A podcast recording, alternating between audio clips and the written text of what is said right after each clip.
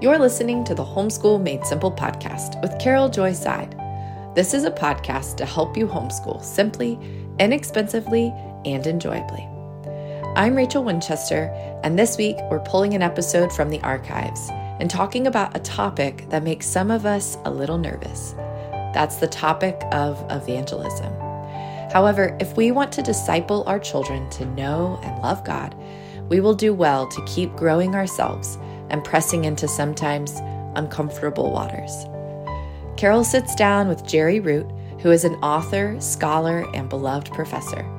Over the years, he has taught many students how to share their faith with others, and he's here today to help us as well. Listen in.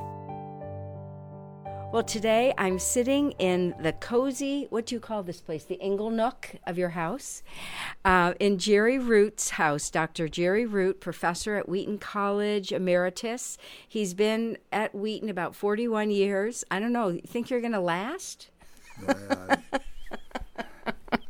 He's kind of a fly by night. Well, when I retired, the the um, archaeology department told me they had shelf space space to display me now. So I I feel uh, you know I have a place of honor now, right there with all the other mummies and stuff like that. That's right.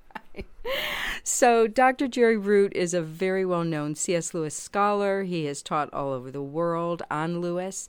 But what we're going to talk about today is what he primarily taught at Wheaton College, which is evangelism.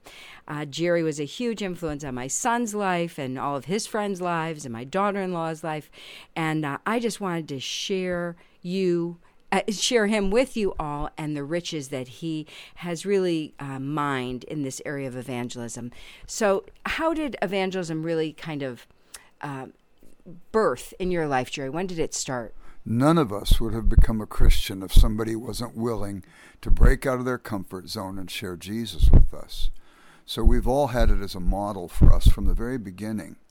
And the question is, what did the gospel message do to us? Mm-hmm I don't know about you, Carole, but I am overwhelmed by the message that the God of the universe loves me unconditionally. And I think anybody who's lived a moment of honest life longs to be loved unconditionally. And I, I think human love is great as far as it goes. I'm convinced I've never been loved perfectly by another human being.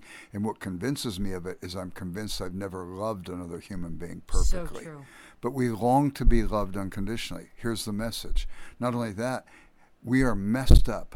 Mm. I don't know a person who's lived a moment of honest life that doesn't know they fall short even of their own standards. We all believe in the high ideal of love, but we've had sharp words with the people we say we love most in the world. Yes. There are times we've ha- had convictions that we've stated to others and then find ourselves living beneath them. We're messed up. And the message that this God who loves us also forgives us is overwhelming. And not only that, if we acknowledge that we've messed up, then we've acknowledged that we have been bad custodians of our life. And He's willing to enter our life as Lord and begin the process of bringing order out of the chaos we make of things. That's at the heart of the message. Mm-hmm. Somebody shared it with us, we responded. Mm-hmm. And if you're not moved by that, mm-hmm. to want other people to be brought into the circle and other people to experience this love and forgiveness yes. and, and, and lordship yes. in their life, then then what happened? Where where did the stutter come from? Exactly. You know, and so I, I as a brand new Christian, I don't have the gift of evangelism. Okay. A lot of people think that because I've led a lot of people to Christ, I must have the gift of evangelism. They use that as an excuse to not evangelize because exactly. they say, I, I don't have the. I had a pastor one time, and he said to me, he said to me, Oh, Jerry, we really like to encourage the people with the gift of evangelism to do it in our church. And I said, Great, I want to come speak at your church so I could tell all the people that don't have the gift of giving, they don't have to give anymore. And I don't want to go to the church where only those with the gift of mercy are being merciful. That'd be a cold hearted place. Now, if you have the gift of hospitality, you do your evangelism around the table. If you have the gift of service, take your toolbox, go help the widow down the street fix her car and share Jesus with her. If you have the gift of whatever, you mediate your evangelistic ministry yes. through that gift. Yes. I have the gift of encouragement. Yes. If I see a Christian, I want to encourage them to get involved in God's program. If I see a non Christian, I can't encourage them better. Let them know they're loved by God, they can be forgiven, and God's willing to be Lord of their life to help them make sense and discover purpose in their life. Mm. So I started sharing my faith right away. and I made a boatload of mistakes.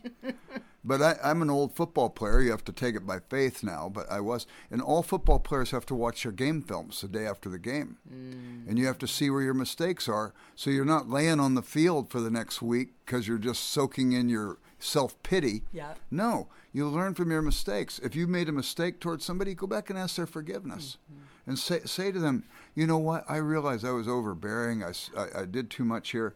And I want to ask your forgiveness for that because I wouldn't want anything that I did to keep you from seeing how deeply you're loved by God. Mm. And I think you could say the same thing if you see somebody who doesn't want anything to do with Jesus because some Christians treated them badly. Yeah. Say, tell me the story. I want to hear your story because you matter. Mm. And not only that, after you hear their story, you say to them, I'm a Christian. Would you let me stand as a surrogate in the place of the person who hurt you and ask your forgiveness? Mm-hmm. Because I wouldn't want anything anybody ever did to keep you from seeing all the great things that Jesus did for you in, uh, in his death and resurrection. Okay, so so I started sharing and I started learning from my mistakes. I also started growing when I shared my faith. Okay. There's a passage. It's actually in First uh, in Colossians 1 and in Philemon 6. It's, uh, I've translated it myself from the Greek, but Philemon 6, NIV 1984, yeah. is the best English translation of that verse. Okay. It says, I pray that you will be active in sharing your faith so that you'll have a full understanding of every good thing you have in Christ Jesus. The phrase full understanding is one word in the Greek. It's epignosko. It's the most intimate word for knowledge. It's a word that's often used of the carnal knowledge between a husband and wife. But it says there's a level of intimacy you can't have with, with God if you're not involved in God's mission to the world. Mm. The same word is used twice in Colossians chapter 1, where it's talking about these things. So there's a level of intimacy I'm going to have with Christ if I'm sharing Christ with others. How is that? And I could think of a thousand reasons, but let me just give you three quick ones. Okay. Number one, I found people will ask you questions. I had I, had no understanding of the answers to these questions. I'm a brand new believer myself. Yeah. And I they asked me the question if God's good and all powerful, why does evil exist in the universe? And I had never asked that question before I was a Christian. That's how stupid I am. I've since written a book on it. It's a question that matters to me. Right. But but the thing is, if my friends ask the question, I go, that's a good question. I don't know the answer. Mm-hmm. Mm-hmm. But if that's a matter to you, if that's the obstacle for your coming to faith, I won't leave a stone un- unturned till I find out. And I started digging. You can come up with answers to these questions. You may never get to the bottom of some of them mm-hmm. or see the width of all the applications, but you can come up with some substantive answers that are helpful. And I started finding answers, and I found that I was growing. In some cases, I'd go back and I'd say, You know that question you asked the other day? No question has to end the conversation. Do you remember that question you asked the other day? Will you matter to me? Mm. And I went and dug, and this is what I found. Let me share with you what I found. Many cases they came to Christ. Wow. In some cases they just asked another question. Yeah. And which so I, fine. I said, okay, I'm going to go dig, and I'll come back. And some of them just kept asking questions, and they'd use that as a, a, an excuse to coming to faith. But I'm just growing like a weed, and it's good when a root grows like a weed, right? so I'm just growing in, in, in, in my faith and and I also learned don't be afraid of questions. Uh, if you have no doubts about your faith, you're delusional. You think you've achieved omniscience. Mm-hmm. It's okay to have doubts. Every time I read through the Bible, and I'm in my 53rd read through the whole Bible, 37th time through the New Testament besides that, and I've read the Greek Bible twice. Every time I read it, I see something I never saw before. Yes and it takes my breath away. Yes. Every time I read it, I see some conundrum, and I don't know how to resolve that. Mm-hmm. the next time or two through it, I go, "Oh, I see how that works." Mm-hmm. When somebody somebody talks to me and they say, "Oh, the Bible, it's full of contradictions and stuff like that," I say, "You know what? I've sailed my ship a little further out on that sea than you have, and I still find." Yeah, there's an answer. There's an answer to all of it. Right. Don't be afraid of doubts and questions. And I learned that by sharing my faith, mm-hmm. and it gave me confidence. if there's a problem, just dig. Yeah. God wants to meet you at that place and reveal more of himself to you. C.S. Lewis said in the, the sermon he preached called The Weight of Glory if our religion is objective, then we must never avert our eyes from those elements in it which seem puzzling or repellent. For it's precisely in the puzzling or repellent where we begin to learn what we did not yet know and need to know. And evangelism will take you there. It's interesting, too, theology grew out of evangelism. As people were sharing their faith in the early church and they had questions, and they had conflicts and stuff, they were trying to clarify this so that they could be more effective in their evangelism.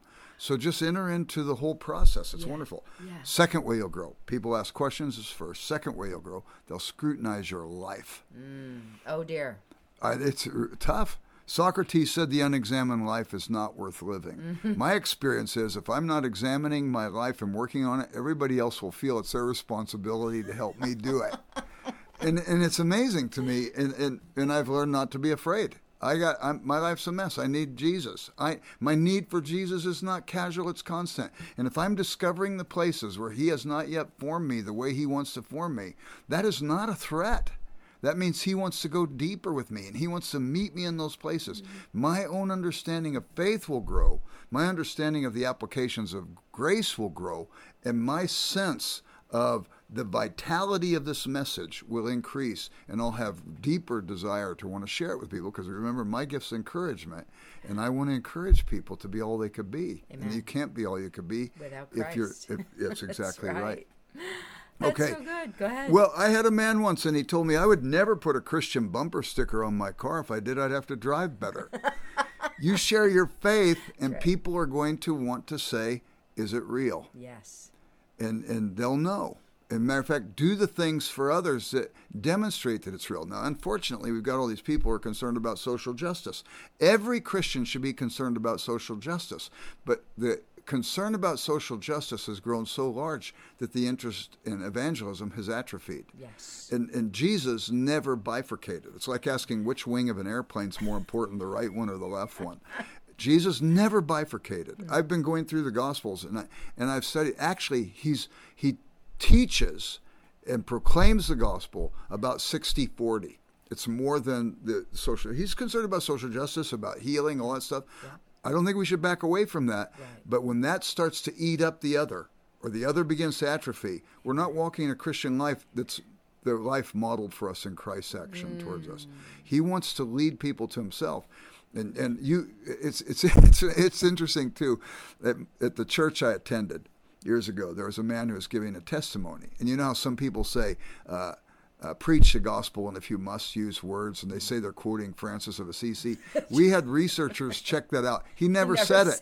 that. He never said it at all. It's never even attributed it to him till 260 years after he died, which is longer distance than America is long. That's right. Okay, so so anyway, this guy this guy at our church, he gave a little testimony and he said, Yeah, this Francis of Assisi, you know, preach the gospel if you must use words. I decided I would not talk about the gospel. I'd just live an exemplary life and I'd win people my by my exemplary life. Yeah.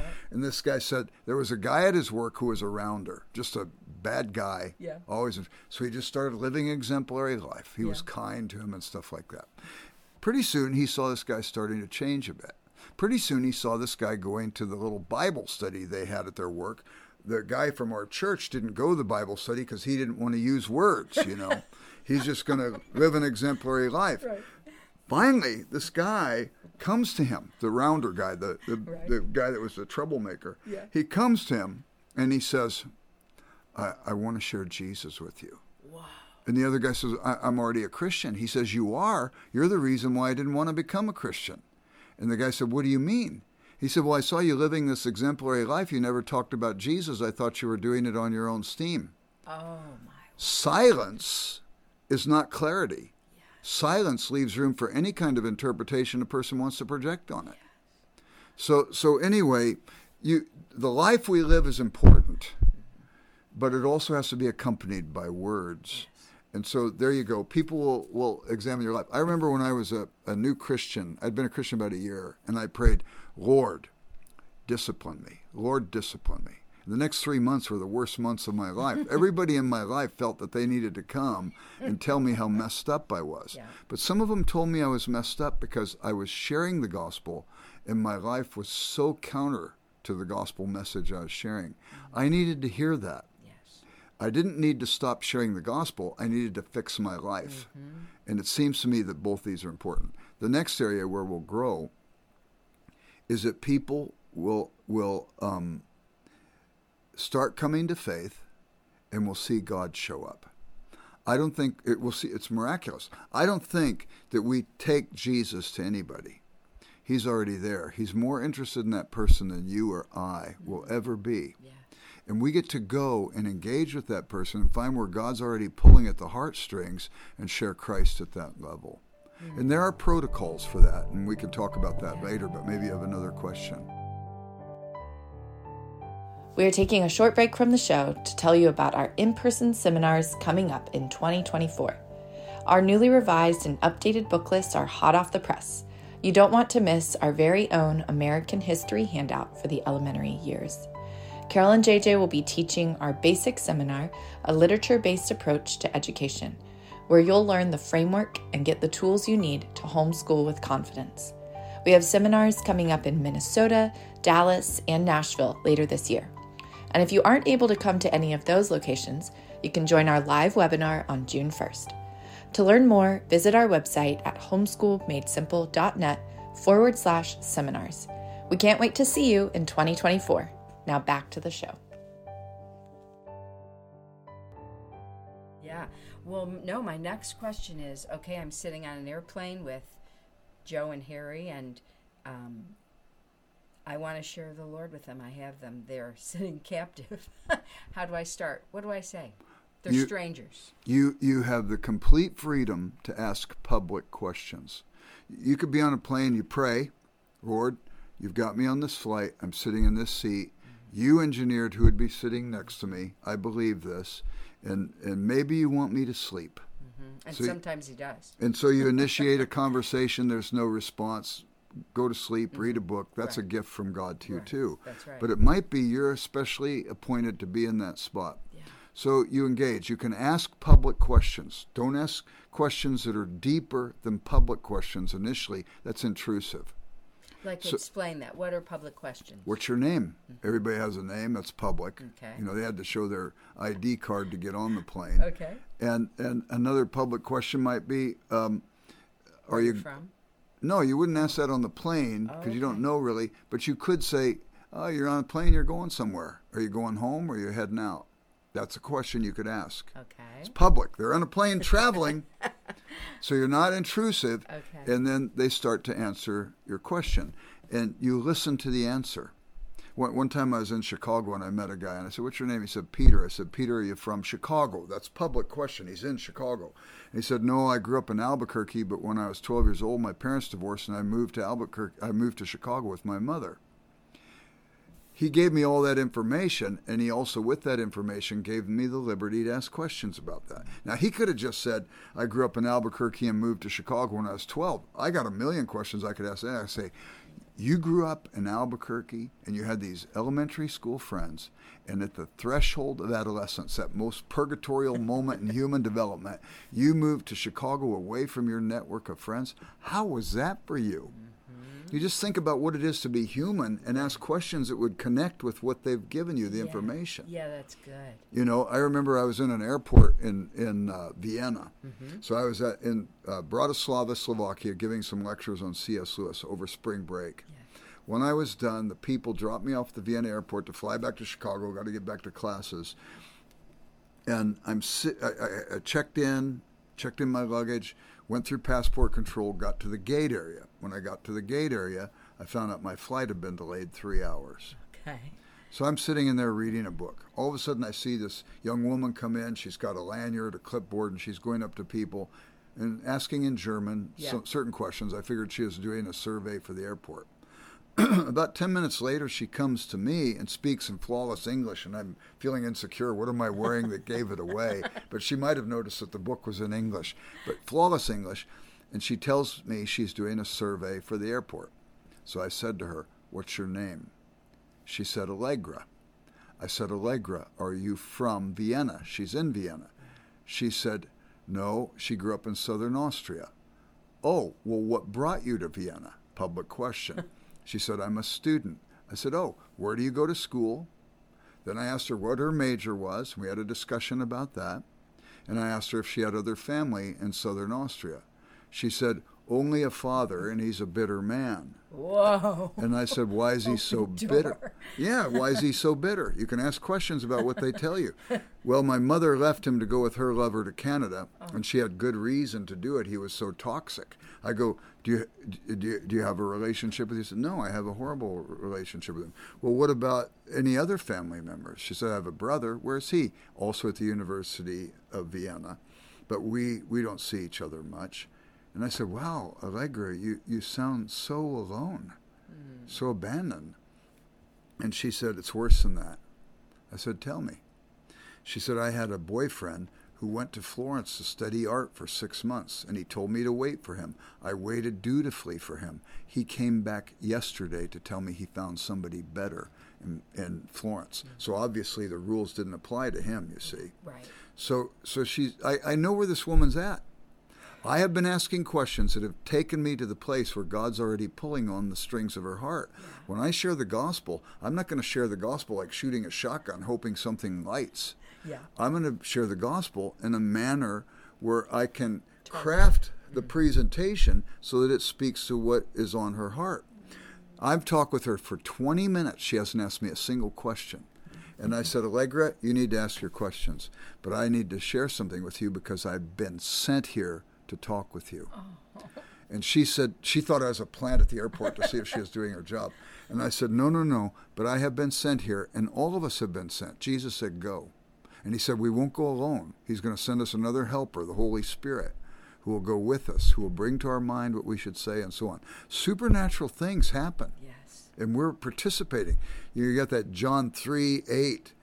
Uh, the wind blows where it wishes, and you hear the sound of it, but do not know where it is coming from and where it is going. So is everyone who is born of the Spirit. Follow the prompts of the Holy Spirit. God's with you, and, and, and so on. So, anyway, and maybe it doesn't go well. Yeah. Sometimes it goes horrible. Yeah. But you don't know if you're number five to share with that person or number 12 to share with that person. God, who's engineering this thing, has you in a place for purposes He has. So step in line with those purposes and don't worry about it. Yes. Be gentle, don't be obnoxious, and all that other stuff. Right. So, anyway, Allegra goes through the survey. Uh, how long did it take you to check in? How long did it take you to get through password? Everything you'd think she'd want to say. Then she said, What were you sent here to tell me? I said, Allegra, the God of the universe knows you and he loves you. Allegra, he loves you. Mm-hmm. Sometimes you have to say it three times for it to sink in. I said, Allegra, unlike others, he would never abandon you. He loves you. She, Carole, she burst into loud sobs. Oh. Everybody in that gate area is looking over at me like I'm torturing this poor woman. And she says to me, But I've done so many bad things with my life. Yeah. And how easy was it then to segue to His love is so great and so unconditional. He knows about every bad thing you've ever done. And that's why Jesus died on the cross to forgive you of those sins. And He loves you. And how easy was that? But you started with public questions. Yes. Listen to the answers Yes. and finding in the answers a permission to go deeper and go there Mm. and try and connect it then with the deep felt need. God's already there. We don't bring him to anybody. Yeah. We go to make explicit what he might be doing implicitly as we listen to their life. Yes. Does that make sense? Yeah, and just that you take an interest in people, that you are a listener, um, that you're listening to the Holy Spirit. Years ago, I heard Corrie ten Boom when she was alive talk about when she preaches, she would say to us there at Calvary Chapel, she'd be like, Now, while I am speaking, I want you to be listening horizontally and vertically. like, listen to the Holy Spirit while you're listening to me. That's very good. Isn't that good? I'm going to steal that.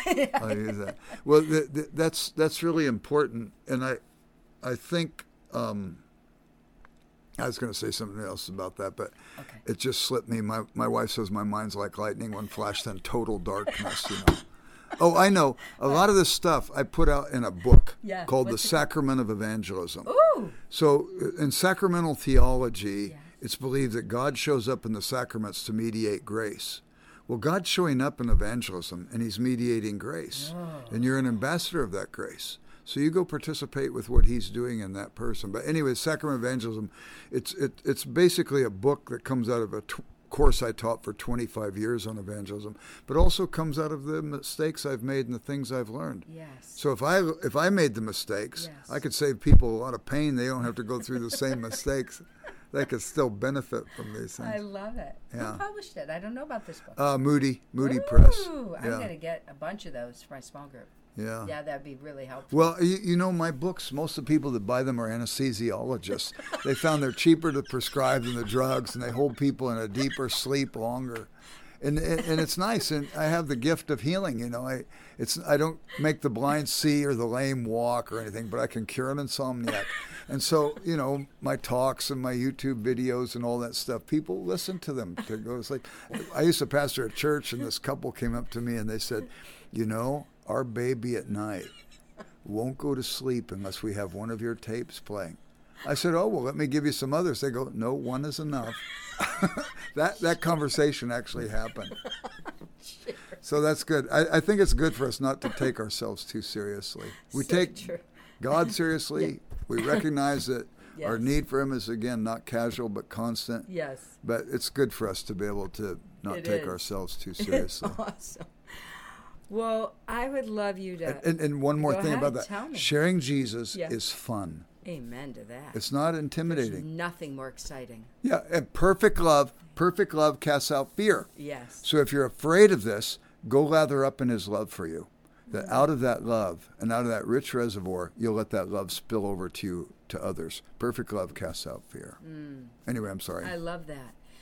Would you pray for our listeners, and particularly, I think, the millennials, that um, a lot of millennials listen to this podcast. Uh, they're young parents, um, and they've been told maybe that evangelism is um, socially awkward or obnoxious or rude or you know all the excuses and and the things that they've been taught and to really usher them into the joy of evangelism because John said, I have no greater joy than to know my, my children walk in truth. And Yeah. when we have spiritual children coming forth into the kingdom, there is no, I, I used to say to my son JJ, there is no, nothing more exciting than leading someone to Christ. It's better than going to Europe on vacation. There is nothing more exciting than leading someone to Christ. It- uh, let me say a word before I pray. Yeah. So if you have young parents and they're watching their children grow, they need to learn from what they observe. So nobody's life skilled. Uh, and, and all of us operate at levels of awkwardness. So nobody's ready to get married. If you waited till you were, you'd miss out on those joys. Uh, nobody's ready to have children. if you waited till you were, the whole human race would end this generation. Yeah. We, we, we go through life awkwardly. A toddler learning to walk falls down and gets bruised. The, the five year old taking the training wheels off the two wheeler falls down and gets abrasions. You were in that one room school experience and you went from that to middle school. Yes. That awkward period of life. You have six classes you have to navigate and a locker that never seems to work. By the time you're a senior in high school, you could do it blindfolded. But remember how awkward that was. Mm-hmm. You go to college, you get married. Remember how awkward that was. You have your first job. Remember how awkward. If you're not awkward someplace in your life, you're just mm-hmm. not growing. So if we avoid awkwardness Yes. in our life, we're avoiding the opportunity to grow. When, when I was a football player, I, I would make a mistake. It was awkward, but I didn't have to make the mistake again. Mm-hmm. I could learn from it and grow. Mm-hmm. And I don't think people need to be afraid of what God is allowing us to do for kingdom joy and purposes. And so don't be afraid. Let me pray. Amen. Father, I pray for every person within the sound of our voices that they would hear your voice. Uh, just as Carole said, Corrie ten Boom used to say, that you would be speaking vertically to them even as they hear this podcast, and that you would reveal to them the places in their life where you specifically want to work to encourage them to be your ambassador in this world.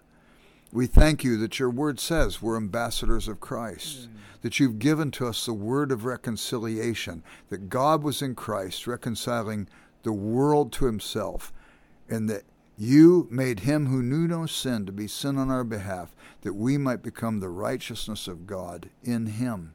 I pray that each of the people listening, if they have small children, would sense the responsibility to nurture those children, to know you and to love you. I pray that you would help each of the people who are listening to this voice, if they have small children, that they would see that their children connect them with other families naturally because their children have friends and the friends have parents, and that they would have opportunity to extend the borders of their relationships with others and begin to see how you have strategically placed them for kingdom purposes. And I pray that it would it would give them joy, and I pray that they would be the ambassadors of joy of the gospel to those around them. We ask this in Christ's name. Amen. Amen. You know, one time I had a man say to me, uh, two times actually, I had men come up to me and say, Jerry, you got to pray for me. I'm the only Christian at my place of work and I'm miserable. And I put my hand on their shoulder both times. And I said, Lord, look at the misery of my brother. Please just take him home to heaven. Get him off this earth. Just take him home right now. And both times they knocked my hand off their shoulder and said, What are you praying? I said, Well, you could see that you're the only Christian there, so you're miserable, or you could see I'm the only Christian there, I must be strategically placed. Paul in Philippians chapter 1, verse 12, while he was under house arrest, with a chain to a Praetorian guard, yeah. said, My circumstances have turned out for the greater progress of the gospel. Amen. He didn't see the limitation of his circumstances is inhibiting his being able to minister the gospel. By the end of Philippians chapter 4, he says, The saints in Caesar's household greet you. Mm-hmm. How was it he had his fingers on the pulse of the Roman Empire, mm-hmm. even in these limited sets of circumstances? Because he was watching for what God was doing with him there. Amen. Amen. Thank you for joining us this week on the Homeschool Made Simple podcast. If you liked what you heard in this episode, we'd love for you to take a minute to leave a rating and review on Apple Podcast or Spotify. Or if you just want to share it with a friend, that helps too. Be sure to join us next time as we help you homeschool simply, inexpensively, and enjoyably. And remember, Jesus' commandments are not burdensome. What he calls you to do, he will enable you to do. Blessings.